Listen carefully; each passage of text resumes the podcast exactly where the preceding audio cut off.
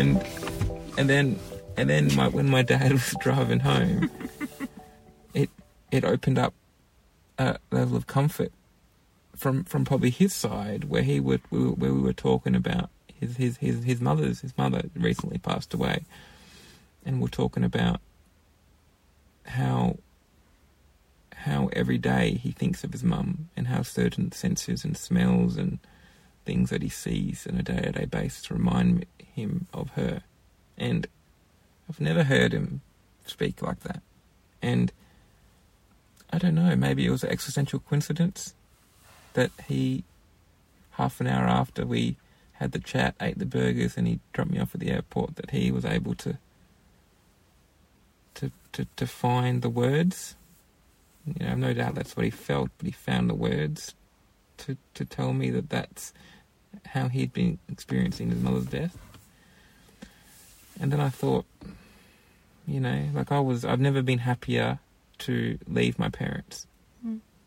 in in every sense of the word, you mm. know, because it's like, if I get the chance next time to go over, which I which I will, the likelihood is I will. We've we've we've we've reached that. We've gone as far as we could. We we could have in that time, and. And why do you feel you had to go there? I felt I felt a really strong uneasiness, um, inauthenticity around our our our relationship. Um, I felt like there's things that I that I that I didn't ask or didn't know about them, and I think I wanted our, all our differences to come together to feel like it was something, and this is the whole sort of maybe it's an existential response to to to to their death, to my death, is that I wanted something to to remember that was just yeah. greater than almost you know 29 years before that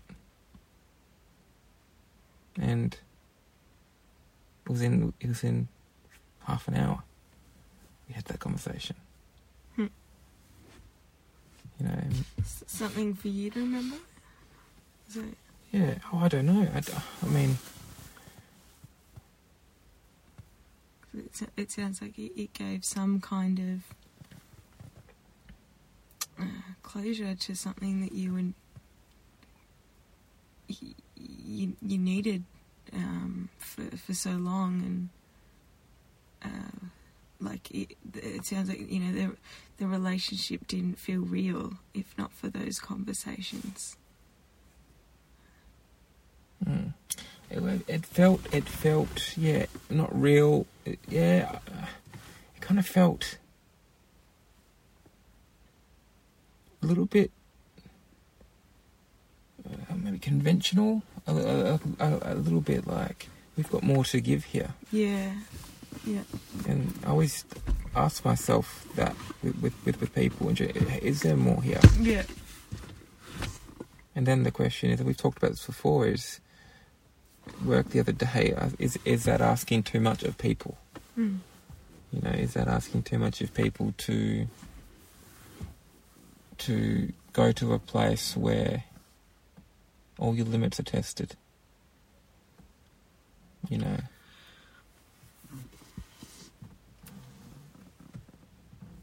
Yeah, I mean, and, and the assumption that there are limits and that you know other people's limits or, or you know, even that you know your own limits. That's the point, right? Mm. You, hmm. you don't know that, so you, you just keep going. Yeah. Despite all the sort of. Yeah, I, I guess I just I find it really interesting that you know this conversation, this thirty minutes, was so pivotal in in giving you a sense of fulfillment um, around your relationship with your parents and is it just because that that kind of conversation isn't one that's conventional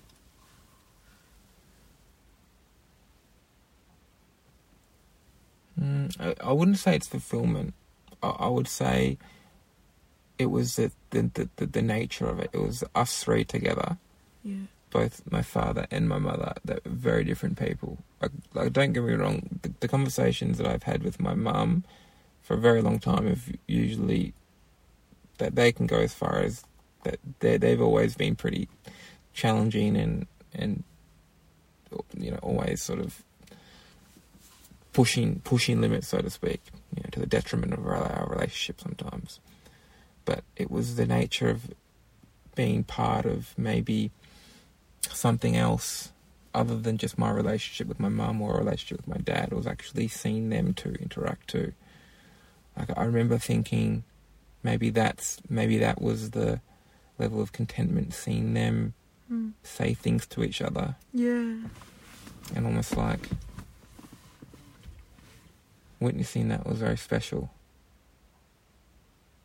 Because it wasn't so much like I'm just reflecting this at the t- now as as we're talking it wasn't so much my interactions with them because that's I feel like they they'd been sort of holding this conversation away from me you know, knowing that I want to have these conversations or that's sort of the way I am you know.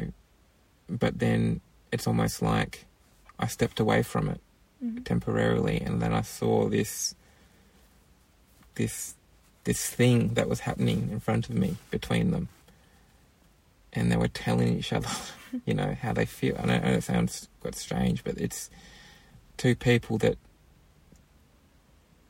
just they do it in their own way but the fact that they were able to actually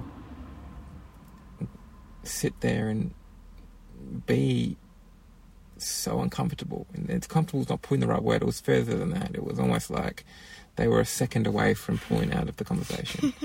you know, Yeah. you know. yeah. So it was halfway on a boat. It's like, you know, it was, it was, it could have gone either way, but it was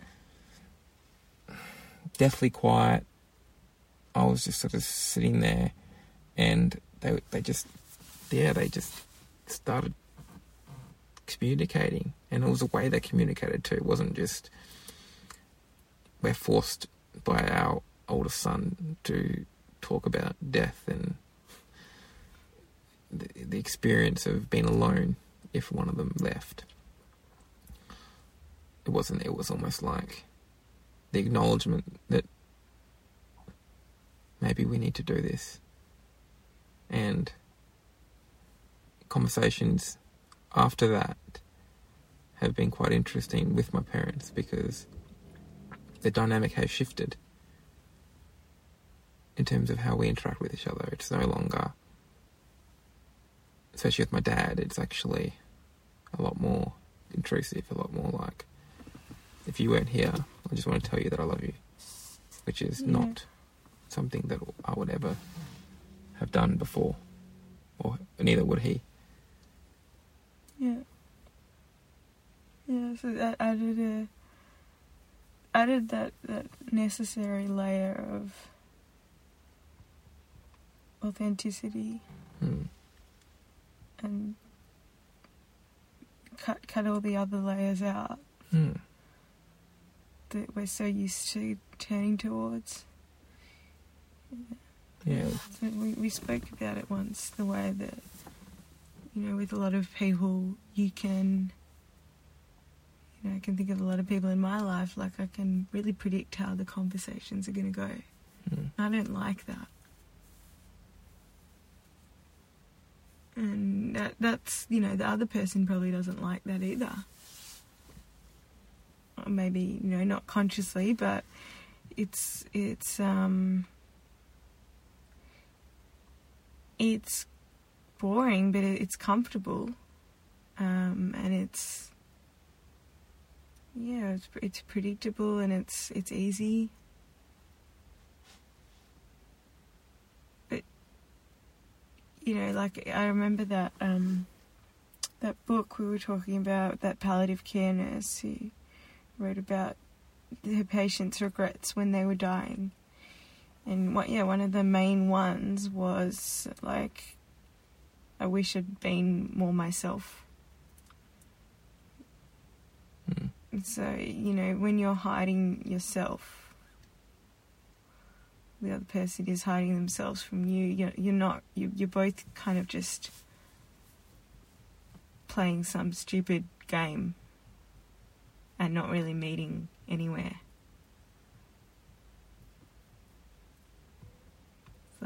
Table tennis game. Mm.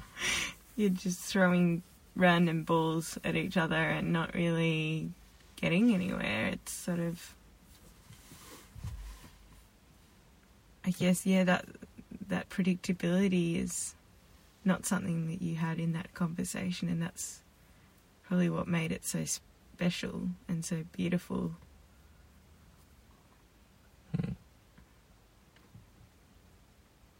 I think I need to have more more conversations like that and I think it takes uh, guts to move out of that routine um, kind of pattern that we all do in our conversations and our relationships and you know, especially long-term relationships, family.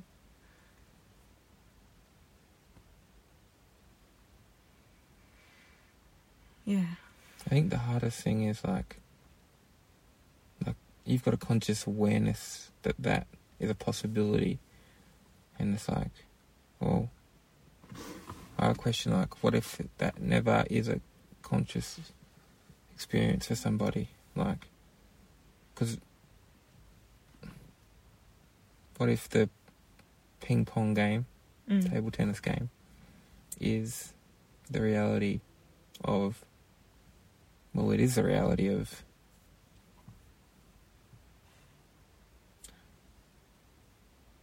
a substantial amount of the people that, that live. I don't know if that's true though. Yeah, I don't know. I, I don't know if we can know what other people's experiences are. But I think we're in a world that's dictated by people's experiences. Like the world we live in is a byproduct of But we're not inside What we value. everyone's head. no, no, we're not. But we're, but you don't need to be inside someone's head. It's not. Things are. It's greater than just being in someone's head. It's it's byproduct of the society we, we live in, the struggles that people contend with. Like what? Well, people contend with everyday meaningless fears, things about things that are created by. I mean, in my view, it's a completed. They're, they're, they're, they're used as a tool to avoid the sort of deeper Hmm. questions, and that And whether it's active or, or passive avoidance or con- conscious or unconscious avoidance hmm, is, is what you're saying is a, is a big differentiator. hmm. Yeah, I don't know. I don't know. No, I don't know, and I, Yeah. I mean, my my my. I, I don't. I struggle to find anybody that's willing to ask questions on a regular basis about their place in the world. That Mhm. doesn't. That's not. So. If people are if people are if people are hiding it or it's within them,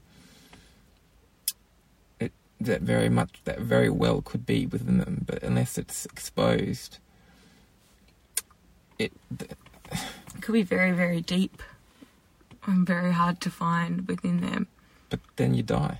So Mm. it's it it, Mm. it it becomes redundant. It's like well, Mm. Like like for example, just this is not a a person in particular, but if someone spends their life working Mm. in a profession, let's just talk about maybe like a what's a profession in society that's deemed like a Lawyer. like a lawyer spends their life um, in that field, spend a lot of their childhood, let's just say childhood, adolescence, getting to the point where they can have the capacity to be a lawyer. so they're doing these things that lead up to this point, Mm. and then they start earning this, uh, let's just say, society's sort of interpretation of financial freedom. They start buying different cars. They they, they start Kids. buying kid that Buying kids buying kids. kids. if they could. Um, does happen. yeah. And they start investment prop properties. yeah. and then and then and then and then they they walk out on a what's the freeway here? They walk out on a West Ring, Westgate. Westgate, or whatever it's called, Mm. or they go for a run and they have a heart attack, or they get involved in a in a in a car crash, and that's it. And it happens, Yeah. Yeah. you know. So the fallacy of it, it doesn't happen happens, Yeah. and whether that was in in them it it doesn't matter because they've lived a life that is their life Mm. but for what Well, that's the thing. There's no what. Like it's, it, where but would they be doing that if they if they asked themselves at least superficially at the very least about questions around death would they be doing that would they have spent their Hmm. life pursuing what they pursued it's a good. Yeah, it's a good question. If they were somehow magically divorced from societal expectations and norms, or, or at least not a participant to them. Like at Mm. least, at least, at, at the very like I'm talking, I'm just talking an observer to it. I'm just talking some level of like awareness of the manipulation of being a human being mm. and the role that each individual has. And you know, there's so many there's, there's so many examples. I can't tell you how many examples I've had having this similar conversation with, with people that are friends of mine, but are completely resistant to this idea of thinking about things further than they than, than they need to. It's like it's almost like if it's within them, I, I don't know if it's within them. I d- And sometimes I don't think it even matters because it's it's it's Well, that's the thing. I don't think any of it matters. You know, whether you gain meaning from a conversation like the one that you had with your parents or you don't gain meaning. I mean, you're going to die. They're Mm. going to die. No, it just, I, know, like, I know it sounds bleak, but nothing matters. Everyone ends up in the same spot mm, you know, same spot as the guy who does on the freeway. Like, regardless of how much meaning you ascribe in your life, and mm, I don't know, it's all, it's all, it all just reverts to nothingness. And that's not to say, like, you know, you shouldn't strive to find purpose in however you define purpose. But yeah, I, I do I do get. I'm not trying to dismiss what you're saying. Like I do really get, and I'm intrigued by it, what you're saying about, you know, that person who who might live a life of avoidance of death and avoidance of ever thinking truthfully about themselves, away from you know others' expectations and you know what what does that mean? Like wh- where but i i kind of just think well it means nothing just like my life also means nothing mm. actually i don't know i don't know if i agree going back i don't know if i agree with that completely i think like the counter argument in my head now is like well no Gives the counter argument to yourself. counter argument to myself is like, actually, no, like, that's why we have language and language and kids is, is kind of what can pass down,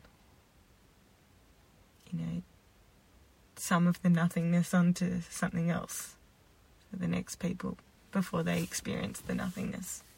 Mm.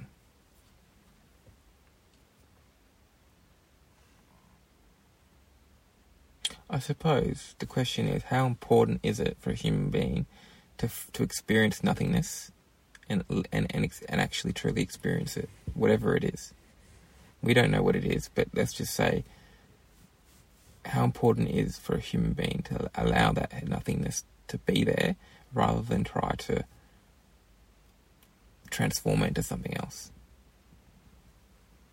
Or, or be aware of the nothingness. Because I think when we when you jump from when we we when I do this too, when we jump from nothing matters, Mm. no matter what, you go from like an existential point of view to almost like a nihilistic point of view where it really doesn't matter. Like Yeah. you you, you, you go off and stab someone Yeah. versus you go off and hug somebody. It doesn't matter. Yeah, well, not sure about, you know, how it justifies evil. I think that's a different conversation, right? Well, no, but but but the but the but the whole theory is nothing matters. Mm. The it, it can't it can't be graded on evil or not evil, or based on an act because nothing matters. Nothing, everything, everything, everything. So, uh, yeah, so I guess you want to attribute some meaning to your choices. That's all we have. Yeah. Yeah. That's what we have. And um, we want to cling on to, as we said, like memories being important. And we want to cling on to connections and experiences. Hmm. 'Cause, yeah, well, what, what else do we have in your mind? Well, I, I think I think that um, it's it's how do we how do we how do we live? Like the question is this: How do you live in the best way you can while you're here, knowing that you're not going to be here at some point? Mm. And how you do that is is is the question. Is the sort of how you li- how you live, how you exist, how you interact with suffering, how you deal with trauma, how you deal with the circumstances of your context where you live, how you deal with people around you, how you deal with you know it's it's it's it's a whole life of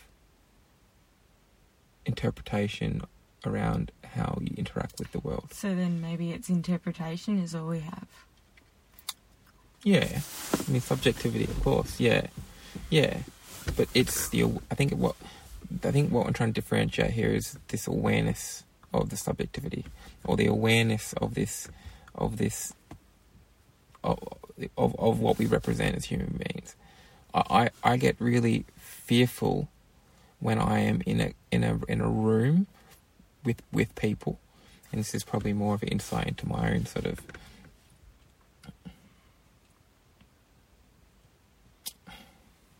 like social fear, existential fear when I'm in a group of, when I'm in a, in a group of people, is this complete unintentional or intentional separation from themselves. It's like they they are just existing and not asking themselves questions, and that's and I find that saddening. I, I, it's it's not a, necessarily a judgment. I mean, I can't change that, nor should I, nor do I want to. But I find it deeply sa- saddening, Mm. and because how much of that is their choice? How much of there is a, is self protection? How much of that is death anxiety? How much of that is capacity? How much of that is interpretation? I don't know. How much of that is this sort of, as you said, this inner, like, desire that's not, I don't know, that hasn't been able to come out. Mm. This this other part of them, other part of themselves that hasn't you know, maybe context or circumstances or conversation hasn't allowed it to come out. I don't know, but it's like, and that's where that whole we're not going to be here for long, guys. Mm. Come on. Yeah. That push to do something unconventional and to But it's only unconventional because it's not a normal thing to do. right, which is also fucked that it's not a normal thing to that that says something about what we create as a as a culture from Hmm. individuals who deny our death so much and Yeah. I just think I just think death is the biggest gift we have. Like, and, and, and I feel like it's just abused, abused and used and just taken for granted, and and then you and you and then that's it. And then then it's like, and then maybe that whole pass the parcel thing that life, you know, sending it off to, to people that maybe it's like maybe that's what I that's maybe my purpose is that if someone else can latch onto this, then maybe it never dies. I don't know.